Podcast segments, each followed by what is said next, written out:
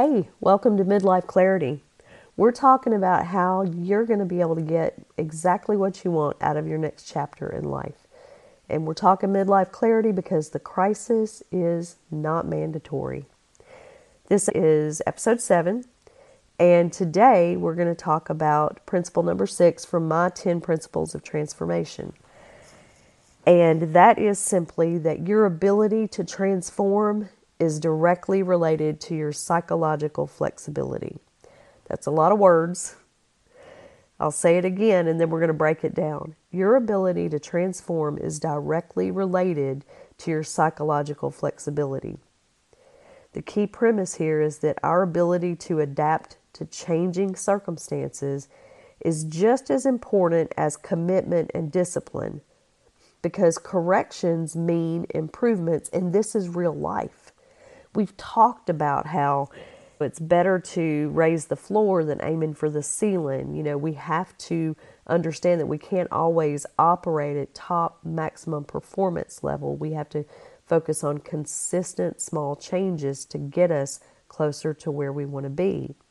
And this idea of being able to adapt to changing circumstances is critical to be able to model that influencers can talk a lot about commitment and discipline and all of these things that help you get up and just kick butt every day. But your ability to be psychologically flexible and adapt to circumstances that change is just as important.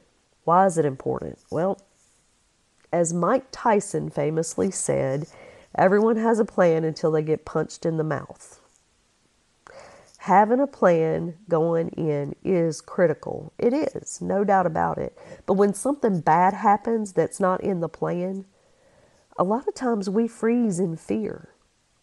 We freeze because we don't know what to do next because we can't adapt to how that the circumstances have changed. Heavy traffic, a bad health diagnosis, a slow business month, a weather event, COVID, for heaven's sake.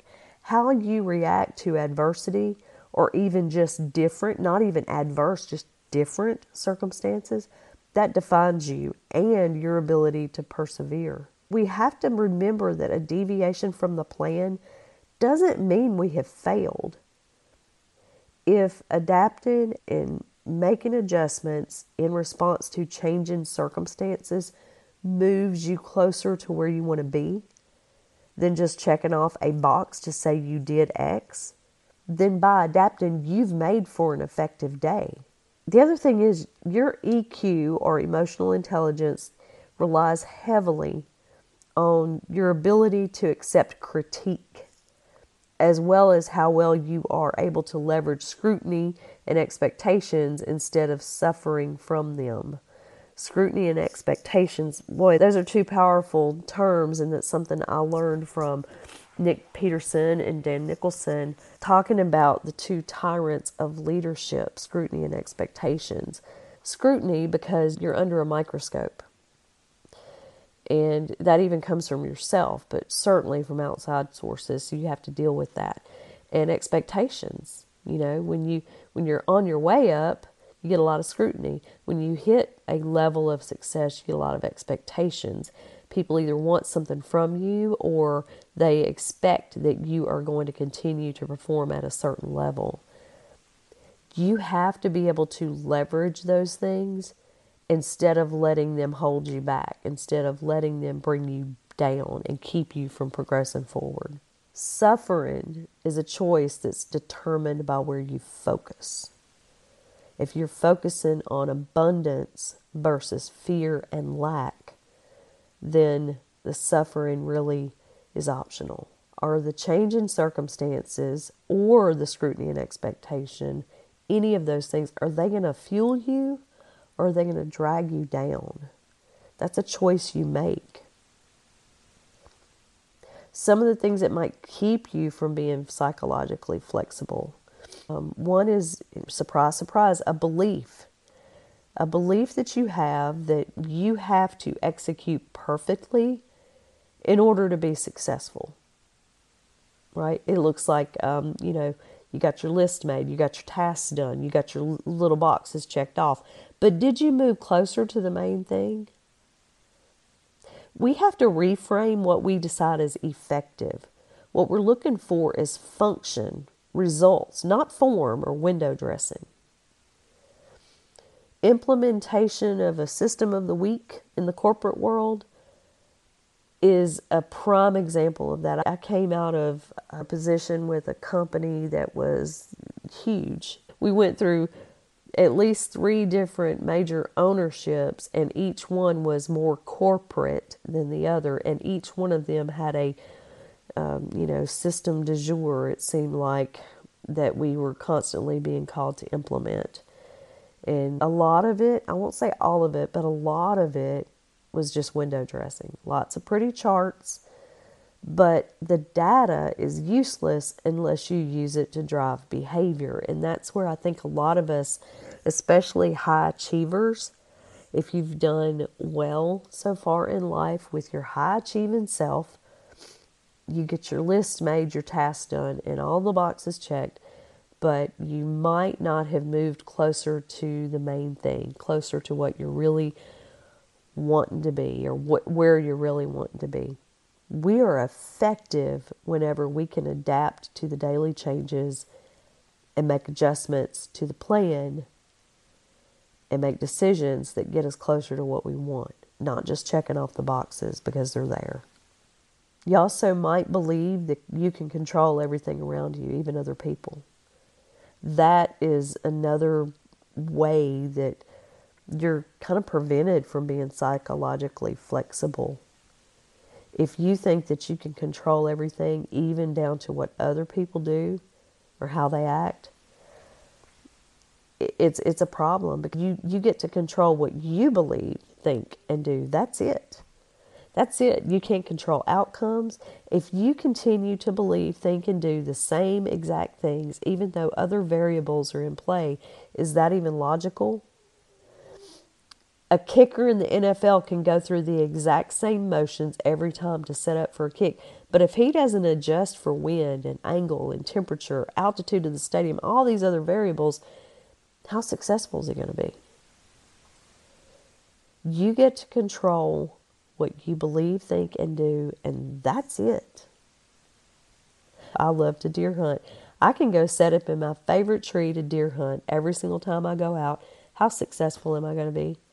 there's so many variables. There's wind, there's time of day, there's time of the month, the moon phase. Some of you believe that, some don't. Uh, it's the weather. It's there's so much, so much that if I just went and got in the same tree at the same time every time I went to hunt and didn't vary up anything according to the circumstances, I would not be successful. You might also, ooh, this is a good one. because I've had this one myself. I know about this. You might also believe that a good plan never needs to be changed. I will tell you that a good system will not fail you. But that system needs to include recognizing when the plan needs to be adapted. How do you know? How do we know when the plan needs to be adapted. You've got leading indicators in almost any situation. This is one of those things that I did bring forward that really uh, taught me a lot from my days in corporate with all those systems we we're implementing. This is one of the useful things that I carried over leading indicators. I'll use weight loss for an example just because it's easy if we have a certain target weight that we're trying to get to, and we're doing certain things to get there, if we are getting so many steps a day, if we are managing our macros, the leading indicator would be how many times did I exercise this week? More or less than last week, more or less than my worst day or my worst week. A leading indicator might be how many times did I go through a drive through this week? Instead of eating something that fuels my body with nutrition. One of my favorite stories to refer to around this is I remember being frustrated every year because I was checking off boxes in in my gardening. You know, we would plant a garden every year, vegetables, a few flowers, but vegetables and herbs mainly. And I thought my husband was messing with me, and it would make me so mad because I didn't know how to garden. I didn't grow up gardening yet. My papa, both papas had gardens, but I was a little kid and I didn't really learn about how to grow a garden. But every year I would get ready to put our garden in and I would have in my mind the plan, you know, we need to do this and this and this. I was checking off boxes. And the man would change stuff up on me. Oh, we need to plant the tomatoes over here. Oh, we need to wait one more week. Oh, we need to make sure that we leave this much space between the rows. We need to turn the rows from going north and south and turn them east and west. I'm a recipe follower. I'm a kind of rules type of person. You know, that's my nature. And I want a list of things to check off. And it would drive me crazy. And I finally got upset and said, Would you change this on me all the time? How can I possibly be ready and have the things that we need. If you're going to change it up on me all the time, you're just messing with me. And what he helped me understand is that, you know, he'd been gardening a long time and he had for years, and he knew how to adapt. He knew that it's more of a system than a plan. And that system has to include being able to choose a different spot depending on how the weather has been. If a tree has grown taller since last year and it's putting some shade over a certain part of the garden, if we're trying to plant too early in the year and we're expected to still have frost or cold weather for an extra couple of weeks this year. If we've had a lot of rain, if we haven't had much rain prevailing winds, all of these things, he knew how to adjust to those. I was just checking off boxes. Another reason that you might have trouble moving into this mode of being psychologically flexible and being able to adapt is you might believe that you have to prove yourself right. I've been there too. This is why I can talk about this stuff because I've been most of the situations that I outlined for you. I've been there. I've thought it. I've I've lived it. I've been it. I believe that you have to prove yourself right can hold you back in so many ways. And it's because it's what's rewarded. I mean, honestly, in school and even eh, you know as adults even on the job, we are rewarded by being right. You know, who can raise their hand first? Who looked this up the fastest? You know, who knows the answer to this, right? But being right or winning an argument, it might give you a temporary high. But what'd you really accomplish? If you win an argument, did you really change that other person's reality? Because honestly, that's what you're trying to do. When you argue with somebody, you're trying to change their reality. But did you? Did you learn anything? Because every interaction we have really needs to teach us something. Did you improve the relationship or did you just make them tap out? Once you release yourself from the need to be right, and listen, there's potentially a lot of different things that are holding you there, fears, the need to be brought into the light. But once you can release yourself from that need, you're going to see that your peace of mind and your growth is absolutely worth it. When I made the decision several years ago to stop arguing with people, even people on the internet, I don't argue. I do not argue anymore. And that went for you know everybody from people on the internet to my husband. I quit arguing with him. I'm not saying that I became a doormat. I certainly engaged in conversations where I would express my viewpoint, but I gave up arguing, and it was the best thing I ever did.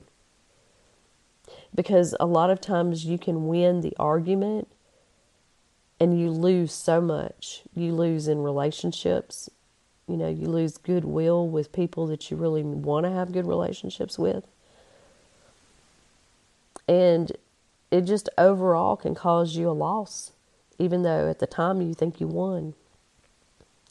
So that's a big one, and there's probably a lot more to unpack there. And, you know, I'm serious about releasing yourself from that need to be right. What is behind that, and I mentioned it a minute ago, there's some fears. There are fears that keep you in that mode, and if you can get to the root of them and find your way past them, you're going to find it a lot easier to let go.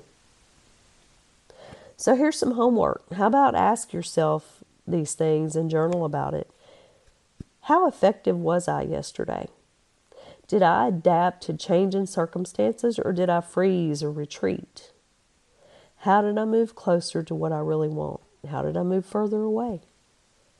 Just a few things, a few questions to ask yourself and ponder on and, and journal about them. Come on into the Midlife Clarity Telegram chat and let's talk about them. I'd love to hear what your answers are and the things that you come up with once you really take time to ponder these things. Remember, this is midlife clarity, and what we're working on is helping you get everything you want out of your next chapter because the crisis is not mandatory.